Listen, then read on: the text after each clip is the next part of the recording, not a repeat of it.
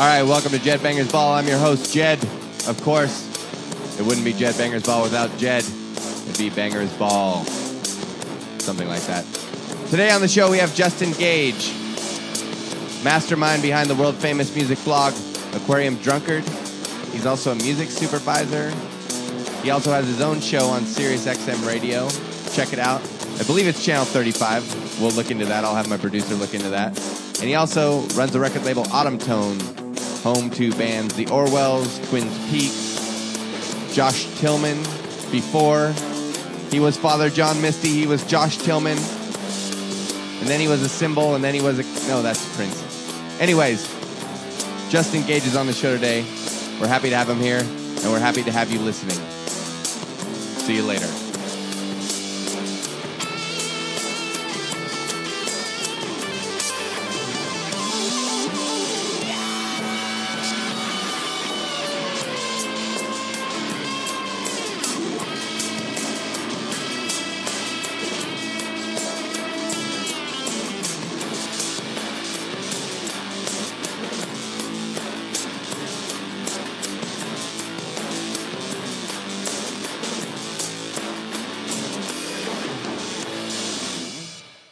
So my fucking morning was, the first thing I got this morning was a tweet that our new video for our 7-inch had been posted up on Noisy. Yet, even though I hadn't made the video live on YouTube, and that they had assured us that that it was going to be posted next week. Okay. So then I got to run around all morning long on email and on the phone with the label guy, trying to figure out who to talk to get them to take it down, because the guy who had written the piece was in Australia, so now it's 2 a.m. there. Okay. And trying to get him to take something off the internet that's now going out to a bunch of people, even though you can't actually physically find it. Okay, so the video is private right now. It's not live. Okay, great. Yeah. Perfect. Have you ever... You've been doing this for 10 years now as a blog, as a music blog. Right. I mean, what's it been like for 10 years? You're celebrating 10 years now. I mean, how does this come about? Like, how did you start this blog?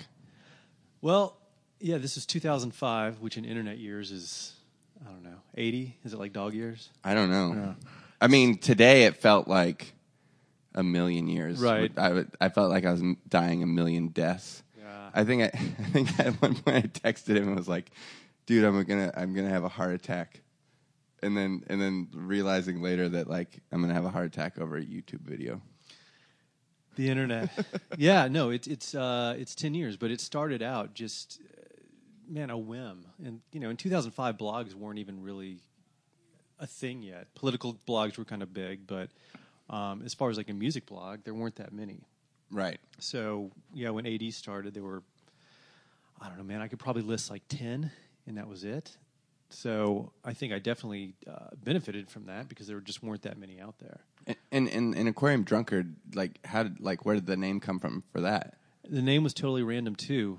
Someone had sent me a CDR. Like, this is before, you know, really massive file sharing or anything. Right. Obviously, there was Napster and all that, but somebody had sent me a CDR, and it was demo versions of that Wilco record, Yankee Hotel Foxtrot, and I had it playing on the stereo, and I thought, oh, I'll set up this blog just to keep in touch with friends that moved around the country or around the globe, instead of doing big email chains. So I was setting it up, and it was Blogspot. And I remember that. Yeah, owned by Google now, I think. But, yeah, it asked, what do you want to call this thing? And I had these demos in the background, and Jeff Tweedy sang that line about an American aquarium drinker. So it was literally, I heard that, and I just typed in aquariumdrunkard.blogspot, and, yeah, that was it. And, you know, obviously people then thought I was some kind of Wilco obsessive or something. Right, it's like became a Wilco fan page. Yeah, and, you know, I do like that band, but, you know, yeah, I started getting really strange emails from... true Wilco obsessives, but yes, the name was a total fluke. So it goes up there, and what are you thinking at that point? You're thinking just like, I'm going to just post music that I like? when I like it, when I have time. Yeah, I mean, if you were to really dig deep down in the archives, there, I mean, it was random. Like, I was posting, like, my favorite, like, gumbo recipes and, you know, like, weird dive bars in L.A. that I would find. It was just shit that I was into. But it gradually just became music, and I found some other kind of like-minded music weirdos doing blogs and decided that would be the sole focus of it. But yeah, it's always just been, you know, whatever I'm particularly listening to at the time. Were you worried at all about, like, posting up some music for download that wasn't maybe approved? Or because I remember at that time when I started first looking at music blogs, I was looking at, like, all these, like, obscure 70s, 60s psych rock kind of blogs, like, right, Crisco's Rock. There was a thing called Crotch Bat. These were all blog spots. Remember, yeah. And what they were people putting up rips of, like, vinyl usually, right, or whatever, and you could download them, and then you could have access to all this, like, super rare vinyl. Sure. Or in digital form. But, you know, they're also doing it, I guess, illegally, in theory. Yeah, and most of that stuff, you know, had been out of print for years. Sure. So it was kind of like this nebulous territory of, you know, yeah, sure, they don't own the copyright, but this stuff had been out of print. There was nowhere to hear it. A lot of this stuff had never been on CD. Exactly. But we've never been, I guess back then you would call that a full album download blog. I used to just type in the name of a band, right, and, like, full album and blog spot, right, and I could find the file. Yeah. And then you could sign up for something where you could download multiple files at once. And I would be working at my desk job with, like, 30 albums downloading at once. Right. Over their network, which is probably 10 times faster than the network you get at home back then. Yeah, and also just, like, of shit that nobody cared about, you know, right, like. So that's what I'm wondering, like, were you worried about that, or were you thinking about that, or was that even? Back then, I was, again, we were never posting full albums, and most of the stuff that I was posting was, like you said, pretty obscure, and it would only be, you know, a couple of tracks. You know, we weren't posting the Beatles or anything. Sure. So, shit, I can probably count on two hands the amount of times people have actually hit me up, like, hey, can you please take this down? The one that really comes to mind is I found this, and this is probably 8 years ago, I found...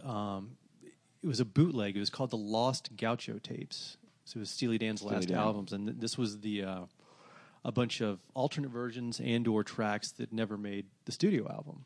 And, you know, they didn't leave a lot on the floor. So right, this, when I found this, I was just, you know, it was like Mecca. Someone sent this to you, or somebody sent this to me. Right. I used to get readers that would send me packages in the mail of, you know, records of, you know, strange origin or live stuff or whatever, and somebody had sent a CDR of this to me, and I listened to it over and over, and I did a feature on it, and I had a link to this, and it wasn't hosted by Aquarium Drunkard, but it was a place where you could find it, and the label attorneys did hit me up, and that's, where did you find this?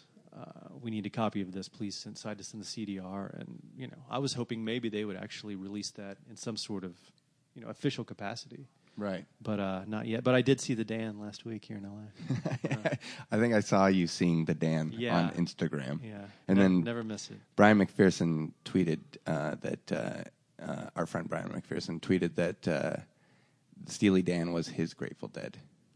What are your thoughts on the Dan? Because it seems like people either absolutely love them, like me, or they despise them. Well, I tweeted back to him that Ween was my Grateful Dead. I like that. And then he said that Wire was his Ween. And then by that point, I was pretty stoned, and I was like, I don't even know what this means anymore. Like all hail Bugnish. What's my thought on Steely Dan? Yeah. I love Steely Dan.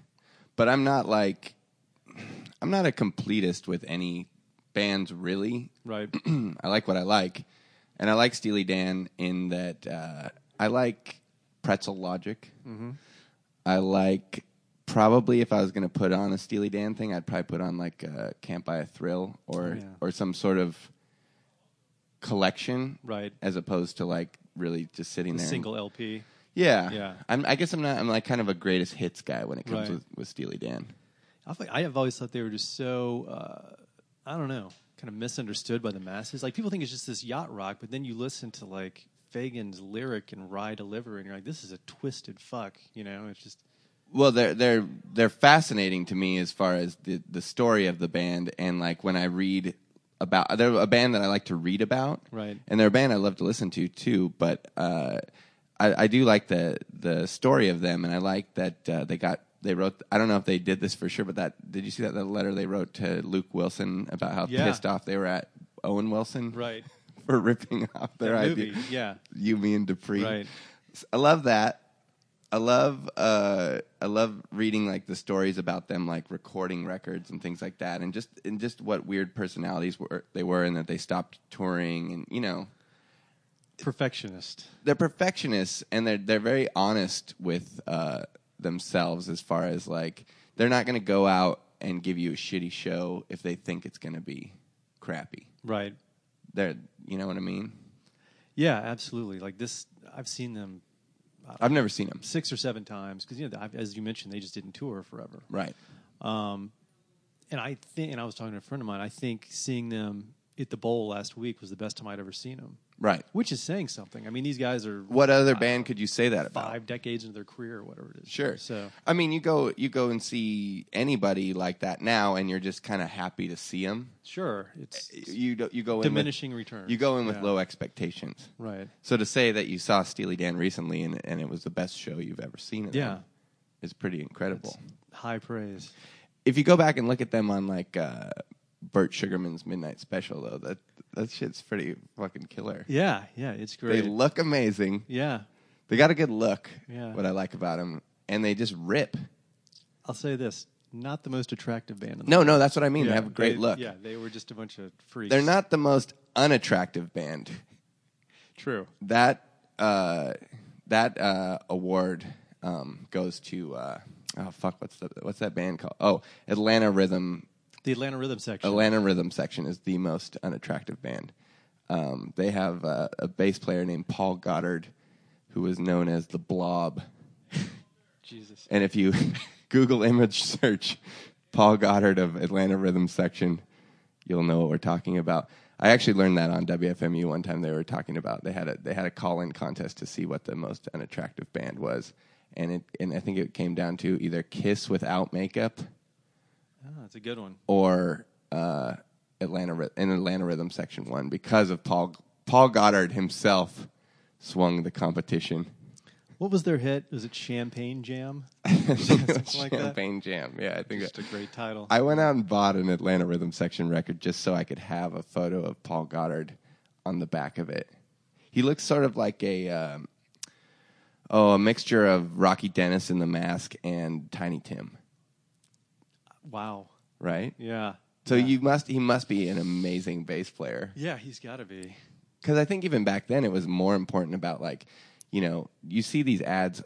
These ads only exist in L.A., really. But if you look at the, like, Craigslist wanted musician ads, you know, I think most places, if you go to, like, a Seattle or a Portland, it's kind of like, you know, hey, this is what kind of music we like. Right. Why don't you come down and jam? And in L.A., it's like 18 to 21...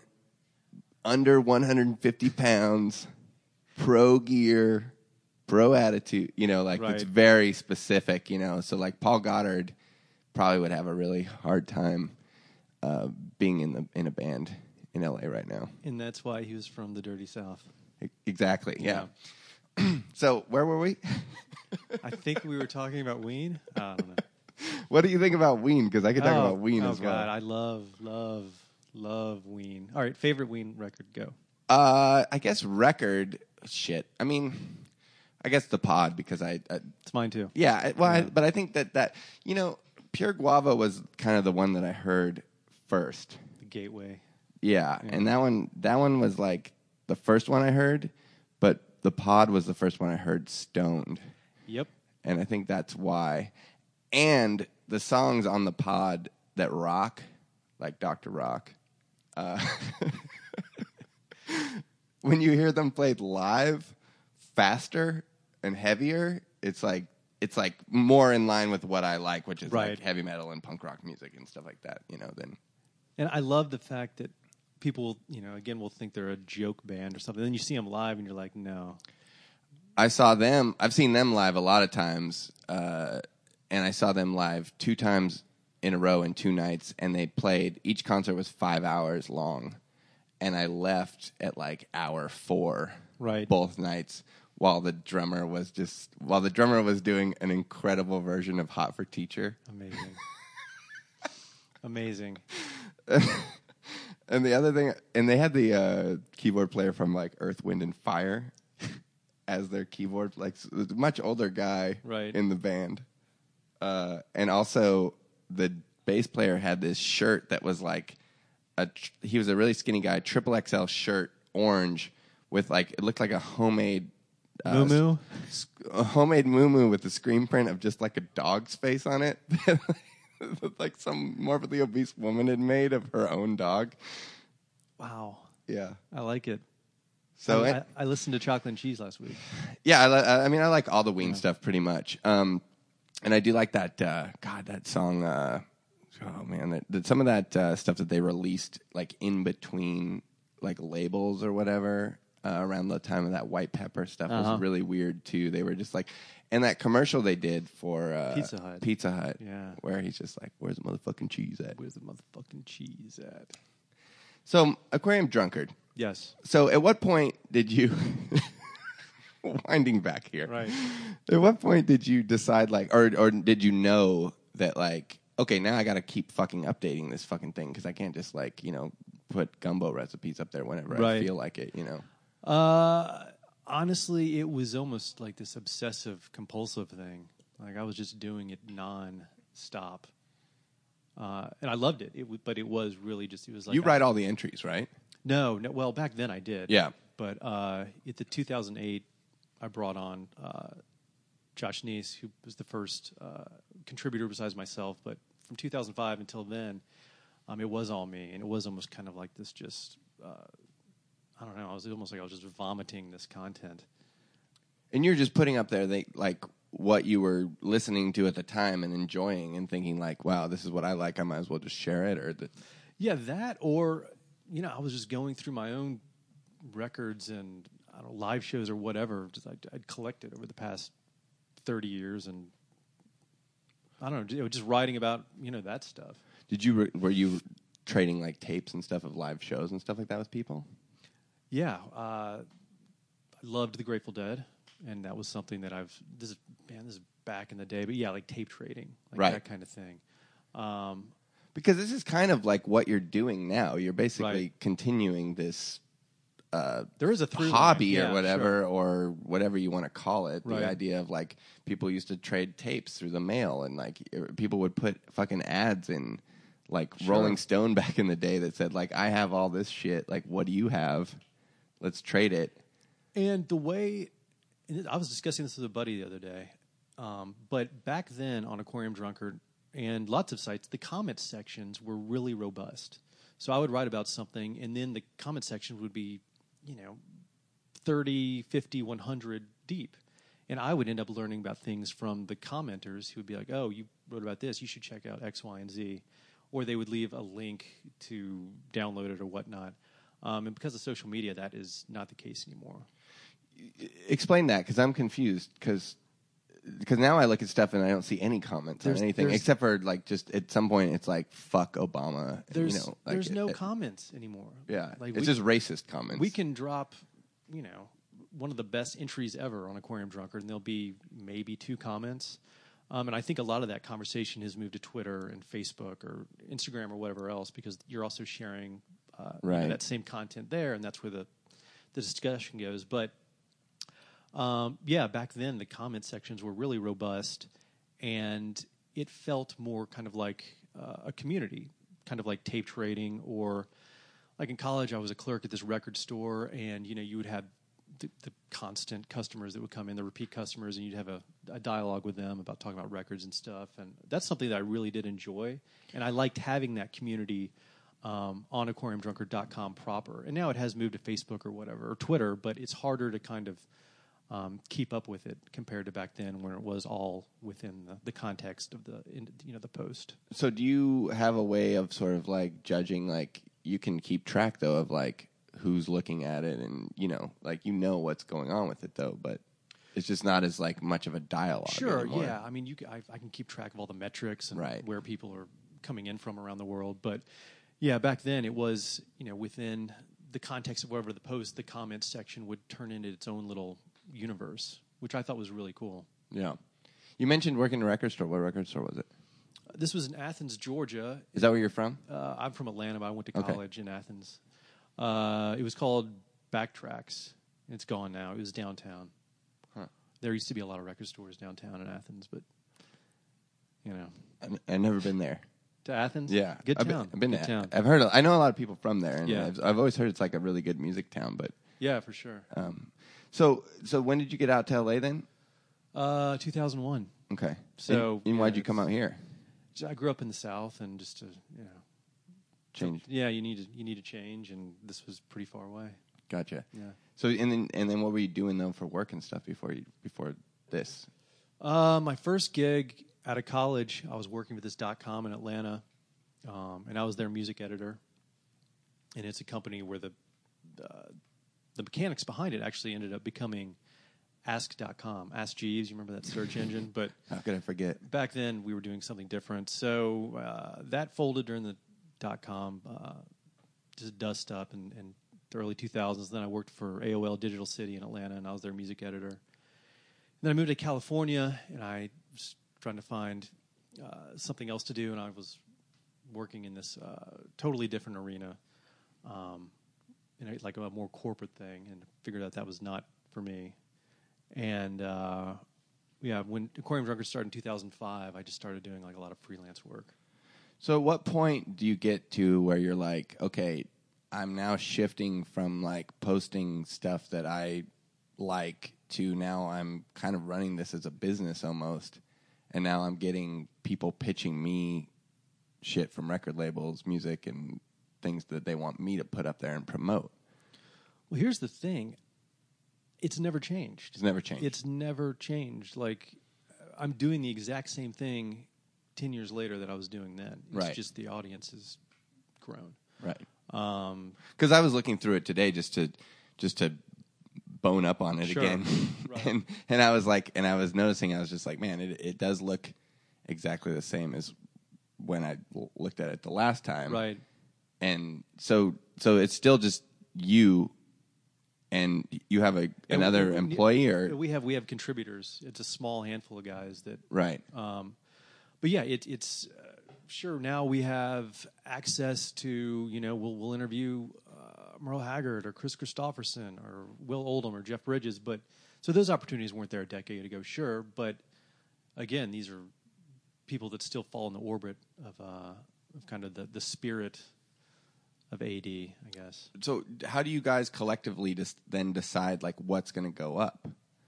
It all filters through me, but I trust all these guys, and they'll say, "Hey, I've got an idea for such and such," and we'll go back and forth. And again, I try to bring in all the people that have ended up contributing to Aquarium Drunkard, have become pals. And again, it's a very small stable of people that are doing this, but I try to find people that are better writers than me, better communicators, better interviewers, whatever, just to elevate, the quality of what we're doing.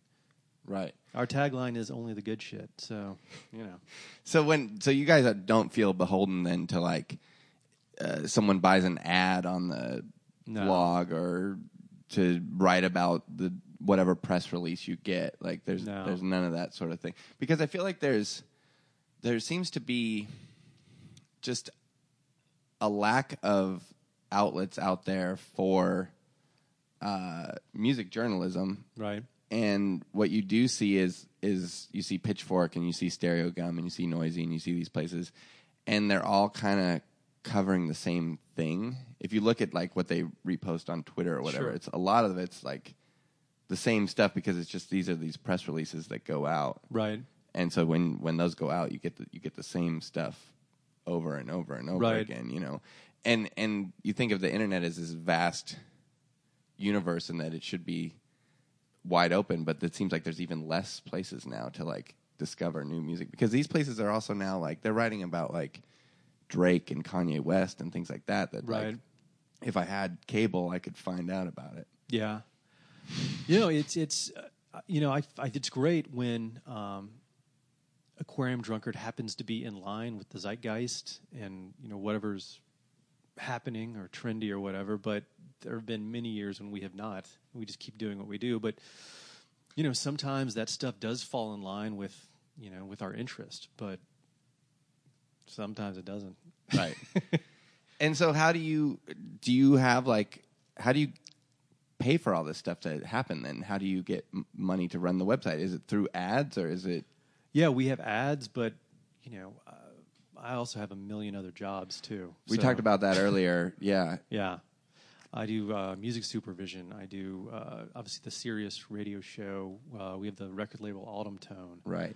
And a host of other things. So it's, you know, it was we've talked about before. It's if you're working in music, you have to wear a lot of hats just to pay the bills. That's why I have a fucking podcast and a guitar. There you go. So do you want to talk about? I mean, that's we talked about it before we got on the air here, but I mean, it's like to do a radio show and to do a blog like Aquarium Drunkard and to run a record label and to do music supervision, like that's like all of those used to be well before blogs, but you would consider that like a full-time job, right? And you have four of them. Right. So when did the label start?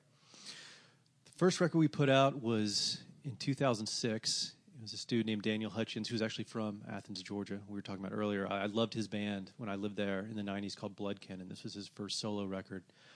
And we're probably on our, I think we put out about 26 records now. We've got four coming out later this year. About 3 years after that, Scott Semino came on board to the label, and it was just getting too big to, you know, handle this effectively by myself. So, but you're pretty selective, like to put out 26 records in this amount of time. Sure, you're not trying to like meet fucking release dates or whatever. No, like. No. I mean, it's the same, you know, thought that goes behind Aquarium Drunkard. Like we're only writing about, talking about, playing on the radio, stuff that we're genuinely interested in, and it goes the same for Autumn Tone. You know, we might put out 2 records a year. We might put out 6. It just depends. And like Aquarium Drunkard, it skews all genres. The width and breadth of it is you know pretty deep. Yeah, and you put out like the Orwells, right? And Twin Peaks, yeah, which is kind of seems as far as the roster of artists that you have like sort of skews to a younger crowd or what, like how did you find those guys? Like I know they're both from Chicago. Yeah. I guess when it comes to new music, I guess I'm more drawn to garage and punk. And that Orwells, they had hit me up, I think it was 2011, and they were still in high school. They were sophomores and juniors, and they sent me this record they recorded in their basement. And I listened to it. I remember it was over the holidays and was just blown away. And we got in touch with them, ended up reissuing it properly. They'd put it on Bandcamp.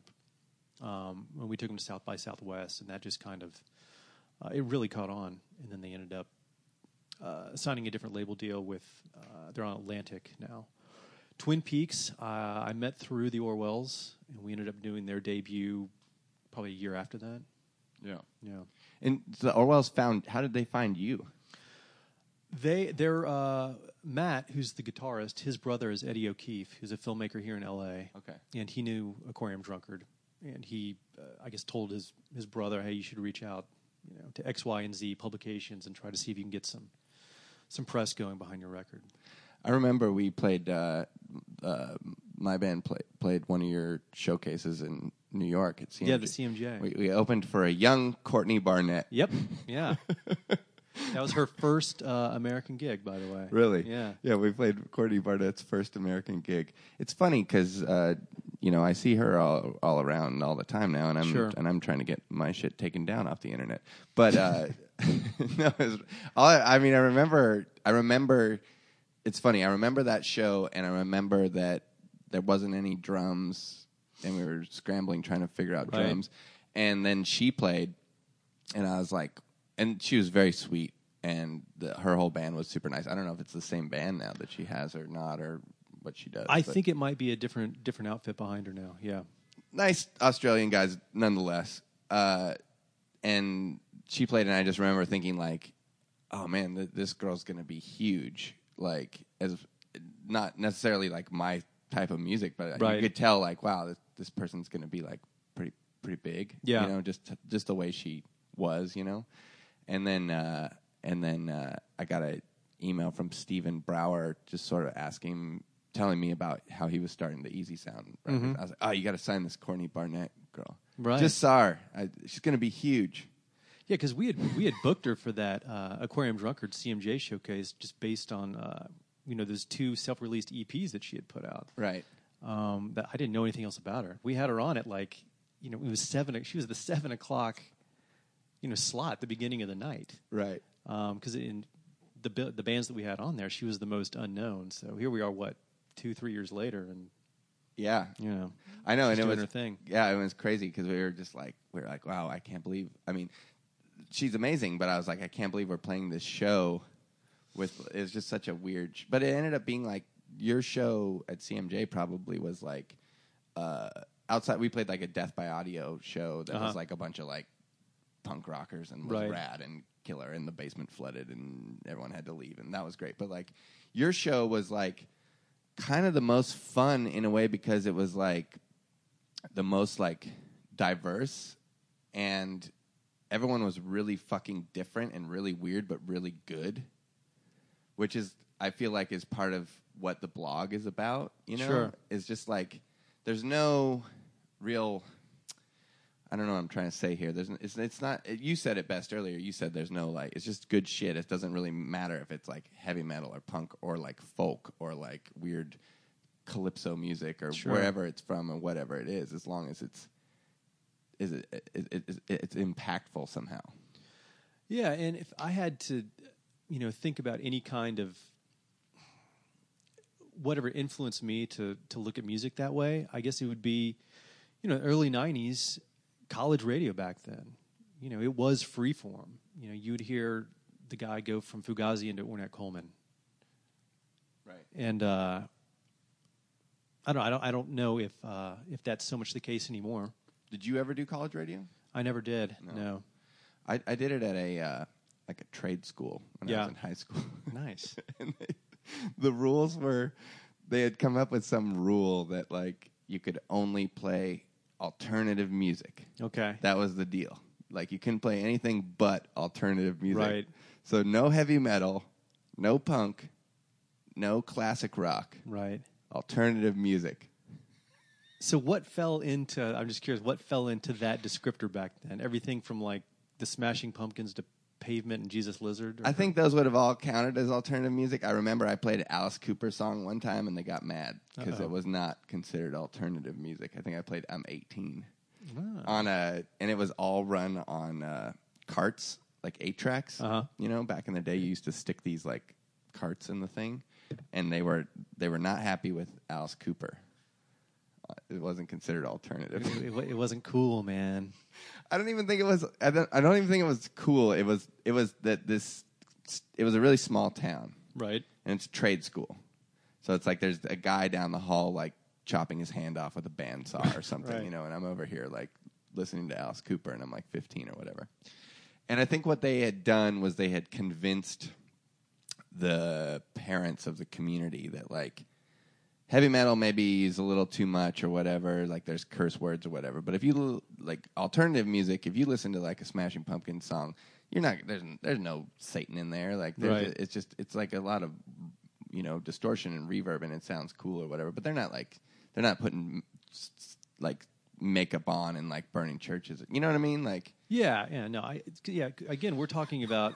That's alternative. Well, that was a time when Rolling Stone was running pieces about guys blowing their heads off with shotguns listening to like an Ozzy record or whatever. So yeah, it's a very different Deceivers, different time back then. Yeah, and it's funny how it's changed now, and now it's like there's nothing that's like going to shock you and I if we, I mean, I don't know. You have kids, right? Yeah, I've got Collier. He is 2.5. And what do you like? What does he listen to? He his favorite song right now. He calls it the dun dun dun dun dun song, which is Jefferson Airplane, White Rabbit. Oh, that's you know the bass line, the dun dun dun dun dun. So that's his favorite jam right now. He really likes that song. Is kind of scary though. It is. It is. It's definitely got this kind of weird... They use that song in every movie whenever someone takes drugs. Yeah, Platoon, great example. Exactly. Yeah. He likes that. He likes... he really likes that Steam song. Na, na, na, na, hey, hey, hey. Oh, I don't know that. Steam is the band? The name of the band is Steam. Yeah, yeah. I had no idea that was Steam. Yeah, so those are his two... his two favorite songs right now. Interesting. Yeah. You mentioned the Platoon thing. So you are also doing music supervision as another one of... You also had a Stetson hat, but this is another hat that you wear as a job. Yes. Can you talk about that? Because that White Rabbit song is perfect in so many films. Can you talk about how when you're doing music supervision, you know... How much of your tastes and ideas play into that? Because we've done a segment on music supervision on the show before with Tiffany Anders, and you know what we kind of learn is that it's a lot of just paperwork and a lot of like the clearance, just trying to meet people's demands as opposed to like what you want it to be, which is like this creative, like I'm gonna fucking make people feel this certain way through the music of the film. Well, you know, again, I've done three features. They've all been very different, and they've all been indies. So you know, you're in a sense handicapped by small budgets for the music when you're not working on these huge. Well, that could be a good thing too, though. Yeah, it has its there's definite checks and balances, but so yeah, you obviously it has to serve the scene, but then. You also have to be able to afford the rights to these songs. So, on the indie level, a lot of it is, trying to find music that both works and you can afford and, calling in favors. Now on the commercial side, there's more of a budget, but then obviously that's a whole different bag. Yeah, because they want something, I guess, commercially, that they want something that is going to be immediate and recognizable, which is like why if there's a hamburger, there's like a George Thorogood. Sure, but sometimes they can get... there was a great Southern Comfort commercial 2 summers ago. Do you remember this? It was the guy walking down the beach, and there was an Odetta song. Oh, no. It was great. This music supervisor named Andrew Kahn did it, and it was one of those rare instances where you... see this commercial and you can tell that they put a lot of thought into the music and it worked perfectly. So sometimes there are those nice magical moments where commerce and art meet. Sure.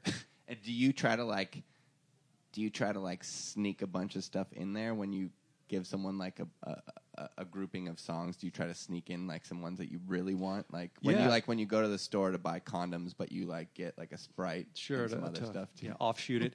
No, I mean because sometimes kind of those outlier songs that maybe they don't think they want, those will be some of the ones that it's like, oh, I didn't think this would work in this spot, but this is really interesting. And so then you get hired to do music supervision. How did you start doing that? Did you start doing it through the blog? Like someone found you, or you? Yeah, the blog. It's kind of a, I mean, it's a great resume to have. I was about to say it's almost kind of a living, breathing resume. So if you are a filmmaker or you work for an ad agency or whatnot, and you're looking for someone with the sensibility of Aquarium Drunkard, it kind of gives you an immediate reference point. Of what I can quote unquote bring to the table in that realm, and because we talk about this on this show sometimes, a lot of times, just about people want to work in the music industry. Young people want to work in the music industry. That's a lot of people's dream job is to, until you work in the music industry. Right. But what we kind of figured out is that you have to do certain things on your own these days, especially. Like start a blog or start something that that means a lot to you that you care about. And then that way it's going to motivate you to continue to do it as opposed to like trying to start something to meet other people's demands. But it is such an interesting thing to think that, you know, you started this thing just to showcase music that you like.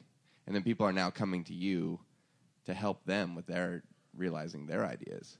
And is that the same way that happened with the radio show? Because you have a show on Sirius and XM radio. Oh, man, I've been doing that 8.5 years now, which, again, I've been thinking a lot about Aquarium Drunkard turning 10 this summer, and a decade. That's such a big chunk of time when you start thinking about it. But, yeah, the radio show, they hit me up a couple years after the blog started and said, listen, we're going to have a small group of folks that are going to be doing these specialty shows, and it's going to kind of be based around people with blogs. And would you want to do one? And say, like, it'll be a 2-hour show. You can play whatever you want. And it's on the, the quote-unquote indie rock channel. It's Sirius XMU, but my producer, Rob Cross, is great. Like, he, there's no boundaries of, what I can or cannot play. It's not just alternative music. It's not just alt-rock. Yeah, again, that's something that came out of, starting this blog on a whim, And so where do you record it at? Like, I know Sirius is obviously it's a satellite sort of thing, but do they have studios all over? Like, because you're here in LA. Yeah, I'm here. I'm just doing it out of Echo Park. But yeah, they, they're based in New York City, and then when XM and Sirius merged several years ago, so they still have a campus in DC. But for the stuff that we're doing, or these specialty shows, we're recording them on our own, and obviously, with technology today, that just involves a USB mic into a MacBook. Sure, what we're doing right now, basically. Sure. But you don't have any sort of guidelines for that show. You just bring in whatever you want that week. Yeah, so like it's on today. Like right. Today there was a lot of post-punk, old new wave. I mean, it kind of skewed that way. Whereas the week before it was like a lot of kind of outsider blues and gospel and, private press funk music from the 70s. So it really just depends on, whatever you feel like listening to that day. That's kind of what the radio show, if I was to say there's a guideline, it's just what I happen to be listening to that week and what I want to spend 2 hours putting essentially a mixtape together for. Crazy. And just winding down here, because we talked about this at the beginning, and now you're also working with Mark Mothersbaugh. Right. Doing in what capacity? So Mark started about 20 years ago a company called Mutato. Sure. And this is his company of composers. He does the Wes Anderson films. He does all of that kind of stuff. But they also do branded stuff for commercials. So they've brought me in as the Mutato music supervisor in terms of doing the music supervision when they're using licensed songs. So we partnered in January. And so is it like an office situation? You go in there and... No, they're over in Hollywood, but it's just something where we will meet, but I don't have to go in there and clock in. You have to punch in and sit around at a table with everybody. Right. Well, shit, I mean... It's crazy to talk to you because to think about doing all these different things at once. And then you're also you're putting on shows. You want to talk about, I think when this show goes up, it'll be next Tuesday, most likely. And you have on August 1st, the 10-year anniversary for the Aquarium Drunkard. Yeah. That's going to be August 1st at the Teragram Ballroom, which is that new room downtown. Right. It's all Allah's. Did you go to that television show? Was there? Correct? No, I was in Mexico. I heard it was fantastic. Yeah, I didn't go either. From what I heard, though, people said that it sounded amazing there, and that they have really good sound system. The room's great. Yeah, you've been there then. I have. Yeah, it's it was the guys that started the Music Hall of Williamsburg, Bowery Ballroom, and Mercury Lounge in New York. So it's the same group. This is their first LA room. Gotcha. And so you've worked with them before because that's where we played that showcase. Yeah, was the Mercury Lounge. We've done a lot of stuff in New York with them over the years. Right. So what's tell us about it. I cut you off there, but tell us about the 10th anniversary party. Yeah, it's going to be the Alalahs, the Tide, and this new band called Drug Cabin. That's Nate from Pretty Girls Makes Graves. Yep. Gotcha. Yeah. And it's when? August 1st? It's going to be Saturday, August 1st.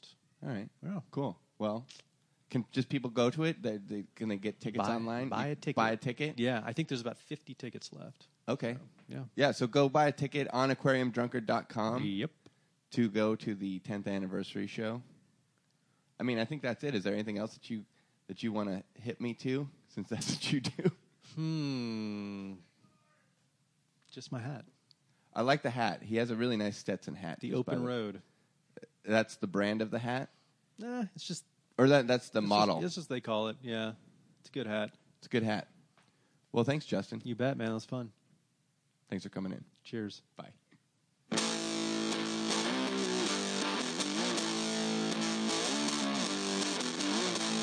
All right, that was Justin Gage. Be sure to head over to www.aquariumdrunkard.com. Check out his blog. Tons of, the wealth of music on there is mind-boggling and has been for 10 years now, which he's celebrating. So go over there. If you're in LA, check it out. Go to the show. August 1st, Teragram Ballroom, A La La's, Drug Cabin, and The Tide are playing. Like you said, there's only 50 tickets left. By the time you hear this, there will probably be 0 tickets left. But I can't do anything about that, man. That's just the magic of radio. And that's the magic of you people for listening. Thank you so much. I'm Jed, not Banger. I'll see you next week. Peace. As always, I always forget this part. We're brought to you by Green Street. We're recorded here in downtown beautiful Los Angeles. I guess it's not downtown. It's Mid-Wilshire, whatever you want to call it. Green Street. We're at the what's it? This is not a pipe. That's who funds us. Jessica Hunley is the producer. Nicholas Fahey is the engineer. What's that? Huh? Anyways, you guys know the deal. We'll see you next time.